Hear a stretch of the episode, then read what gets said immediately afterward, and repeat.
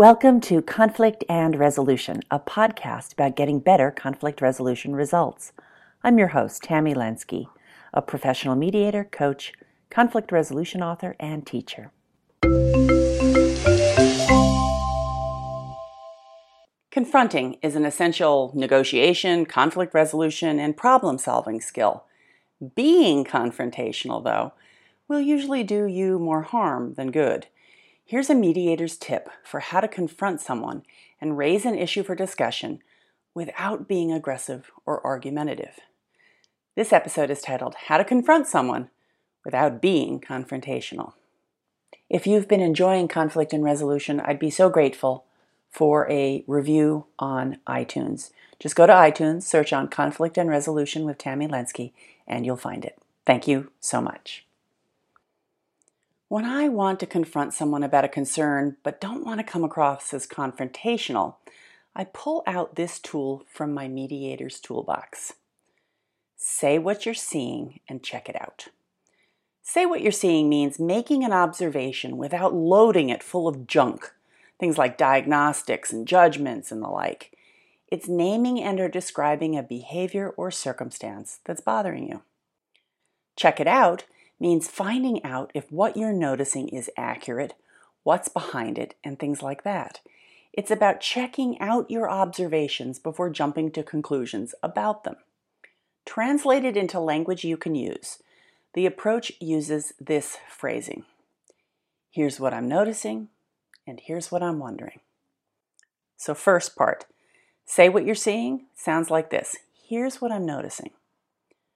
Here's what I'm noticing is a simple, straightforward, yet considerate way to be transparent about what's on your mind. I like and use this phrasing because it doesn't come across like a statement of fact or label or diagnosis. Those things are apt to put someone on the defensive after all.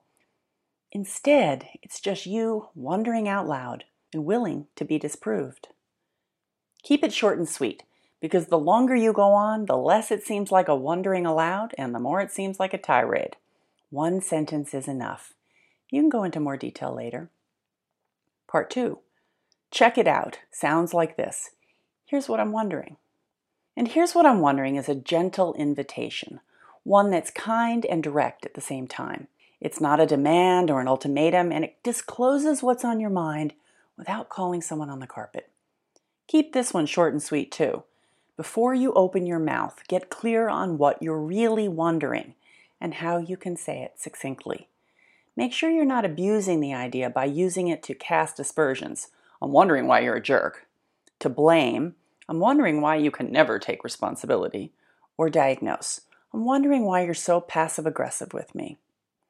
Here's what it might sound like in practice. Some work examples first. I've noticed that each time I request a meeting agenda, you roll your eyes. I'm wondering if there's something you want to say to me about that. I'm noticing that things still seem tense between the two of you, even though you tell me you've worked things out. I'm wondering if I'm misinterpreting what I'm seeing. I'm noticing that your work has been a little off your usual high standards. I'm wondering if everything's okay with you. Here are some home examples. I noticed you were unusually quiet before leaving for work this morning. I'm wondering if our disagreement last night is still on your mind. I'm noticing the tension between us lately. I'm wondering if you're noticing it too. When we argue, I've noticed that you often say, I started it. I'm wondering if that's something you say in anger or if you really believe that to be the case. Alternatively, you might say, When we argue, I've noticed that you often say, I started it. I'm wondering what I'm saying or doing that leads you to that conclusion. And if you're a mediator or coach, here are some additional examples. I'm noticing that each time the conversation references an incident last summer, one or both of you change the topic. I'm wondering what that's about. I noticed that you got very quiet when I gave you the feedback. I'm wondering if I've inadvertently been too blunt with that feedback. I'm noticing that each time you say X, I'm wondering if you've noticed the strong negative reaction you're getting to that language choice.